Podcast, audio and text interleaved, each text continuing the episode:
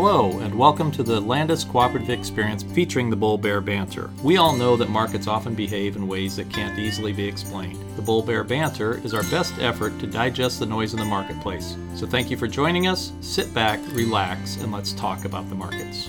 Hello, this is Cheyenne Dunham, and I want to welcome you to the June 14th episode of the Bull Bear Banter. This week, Tom is out, so I am joined by one of our merchandisers, Reese Stren, and he's going to give us the week to week price changes.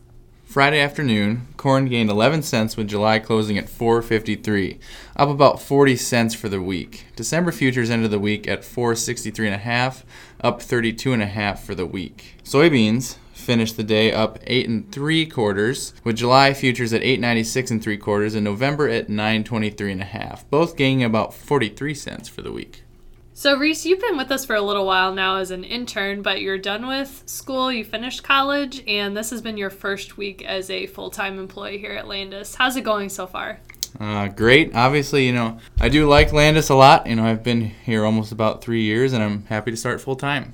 Great. Well, we'll kind of jump in here, talk about our big story this week. I would say that's definitely our WASDE report that came out on Tuesday morning. And the big surprise to a lot of people in the industry was the change to corn acres. Normally, this isn't done in the June WASDE, especially with an acreage report due out in two weeks on the 28th. But nonetheless, they dropped corn acres by 3 million. Some are saying 3 million for now, but we're expecting a little bit more. And we'll see if they make any further cuts on that report on the 28th. The USDA also reduced the expected yield to 166 bushels per acre for corn. That was down 10 bushels an acre from the last month's WASDE. So the result for this is an ending stocks number for 1920 is now estimated at 1.675 billion bushels. For comparison, the estimate for the current 1819 crop year is 2.195 billion. This has also had an impact on the 1920 world in stocks as they're now projected around 294 million metric tons versus almost 315 in the last report we saw. So definitely some changes in the numbers there. Looking at soybeans, it wasn't quite as dramatic. They left the acres alone. Their footnote in the report said it was too early to adjust the acres, so we should expect to see changes for that on the report on June 28th. Both the ending stock estimates are now just above 1 billion bushels. The message is ending stocks will remain about the same from the end of this crop year to the end of the 1920 crop year, which means they expect usage to be about the same as production in the 1920 crop year. Perhaps they think there's hope for a resolution with China before harvest. So, Reese, can you kind of jump in? Obviously, it's a good time to be a bull in the corn market. Absolutely. Get on those bull horns and, and, and ride this upward trend here. Um, as you mentioned, Cheyenne, the main positive as far as pushing prices higher was that WASDE report that came out this week. It'll be interesting to see if they reduce acres by another couple million here on June 28th. That could also be a pretty big market mover. Some other bullish news this week includes um, the ethanol report that showed ethanol production was up to the highest weekly number since December of 2017. This happened while inventories were reduced. Those two things really don't happen together normally. So I would say this increases demand, which is all a very good thing for corn growers out there. Also, um, planting progress made a significant jump this week, but the Monday report indicated that 15 million acres were kind of left out there in the countryside to go as of Sunday. So, with the adjustments of 3 million or so less acres. The US still needs to plant 12 million acres or so the next couple of weeks.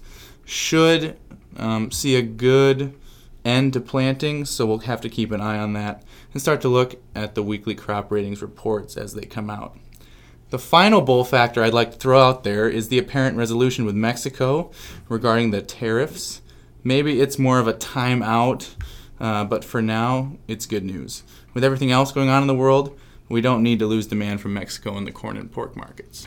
So on the bear side for corn, again, you know, it used to be it was hard to find a bull point in the soybean market, and we've kind of flipped that around now. It's hard to find some downside for the corn market, but the old crop export sales report was pretty dismissal this week. Um, corn sales came in below the trade estimates and down 82% year over year. New crop corn sales were also lacking as well, coming in below estimates and down roughly 60% from last year. But I still don't think that was enough to offset what we're seeing as far as the planting delays. A lot more guys are looking into prevent plant this year year. Obviously, we've had some good weather, been able to make up some ground, but some of these, and I can speak for that driving, you know, back and forth between Missouri and here and down to South Missouri. I'm sure other areas, Illinois and all that. There's there's a lot of fields and stuff that are still underwater, still have a lot of drying out to do. So just because we've had 10 days of good dry weather, that doesn't mean it was enough to get that equipment in the field like I think we needed to make up for those missing acres at this point. So Reese, how about soybeans? I mean, we've we've been making some progress here, but just compared to corn, uh, we're not making up the ground. I think as much in the bean market. We're starting to see some sales put on, and we're seeing some green numbers there. But what's your spin on the bull bear side for the soybean market?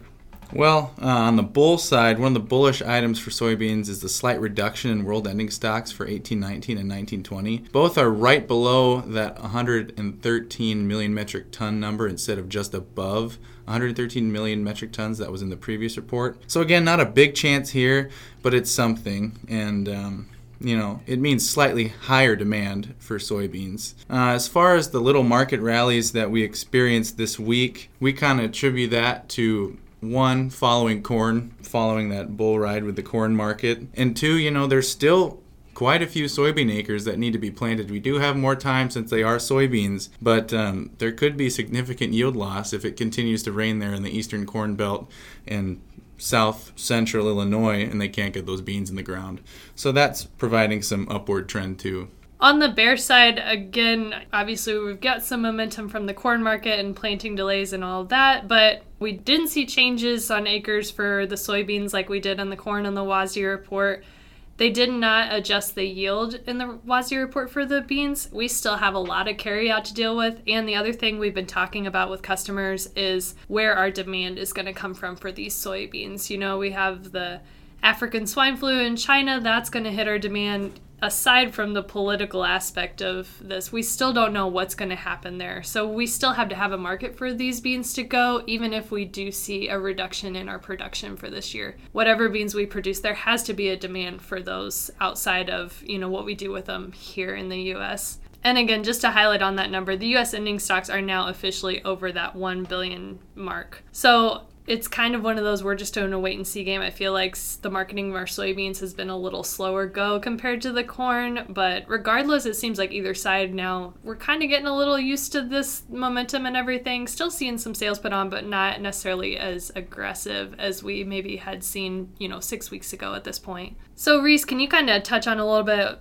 why does this matter? What are what are we looking at? You know, obviously we're seeing some green numbers. Like what do you make out of that? What should guys be doing at this point? Well, you know, it's hard not to get really bowled up, you know, when this rally. We hear different things come across our desk, different isolated incidents of $5 corn being paid out across the countryside, across the corn belt. But these are isolated incidents. I think it's best to sell into these rallies, you know, in maybe 5,000, 10,000 bushel increments because we could get a nice solid week of planting come in and the crop progress reports could come in and everything could be back to normal. You know, the last few springs, they haven't been this dismal, but there's always been concerns about weather, there's been concerns about crop ratings, and it turns out we have a pretty big yield and a pretty big crop and a pretty big carryout. So, um, selling to these rallies, take advantage of these green numbers while you can, and um, if they do go up, great, but if 440 is 440 430 is your worst sale this year, I think you're doing better than the last few years.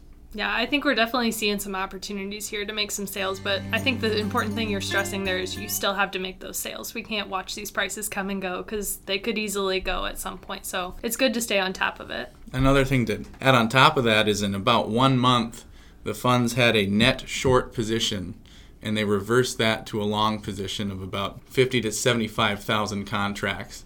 And um, that is how fast this market can move. So, on Cheyenne's point, you want to make these sales as soon as possible because it could flip the other way just like that kind of going into what we should be watching for, upcoming events, all that. Obviously, that June 28th report is going to be important. Before that, we're going to have another report out this Monday for planting progress as of Sunday and everything. Keep an eye on those reports as they're coming out. This is an important time of the year to be stressing those. And I had talked a couple weeks ago that we were going to start featuring a tweet of the week. Tom had that under control last week while I was out, but this week, I've got to be honest, I didn't have a ton of time to sit down and scroll through ag Twitter with the markets being up and kind of doing a little bit of everything. But I did find one. This is from Trent, and I'm just going to read it through, and then we'll kind of talk about what I'm seeing in this tweet. So the tweet is If corn is 450 plus this fall and beans are below 950, can you imagine how fast we'll plant 110 million acres of corn next year? Will anyone listen to an agronomist that says, well, you should probably wait a day to plant next year and not run 24 7? So the main thing there is I think it could be tough for our corn market next year at this point. And the funds are already keeping an eye on that because we're seeing an inverse in the market right now. Looking at that DEES 2020 futures value, it's maintained fairly flat with this rally. Obviously, it's gone up a little bit, but not in comparison to DEES 19. So there is a chart that accompanies this, and it just shows the drastic difference, you know DEES 20 there for quite a while just stayed pretty steady above 19 and a pretty similar distance as far as when the prices were changing. And then there in that mid May mark, we really saw that shoot up. So we are dealing with an inverse right now. DEES 20 might not be as high as that 19 value, but it's still a pretty good futures level to be keeping an eye on, especially if you're factoring in all these other issues. You know, what's going to happen with the price of beans, how much corn's going to grow in the ground next year. So, just some things to think about. Again, this is a little bit more of a hard facts tweet than I think we're going to focus on some some weeks. We'd like to have some humor there. So, if you do come across one of those or a question from this podcast or something you'd like us to address in a future episode, just make sure you shoot us an email. That's at our podcast at landiscooperative.com. I think that's all we have for you this week. Tom's going to be out again next week, so hopefully I can talk to Reese into helping me out again with this. Um, we want to appreciate everyone joining us for the Bull Bear Banter. That's part of the Landus Cooperative Experience podcast. Remember, bulls make money, bears make money, and pigs go to market. If you have any questions regarding grain marketing decisions, please reach out to your area grain marketing advisor. We want to thank you for listening, and we look forward to talking with you again next week.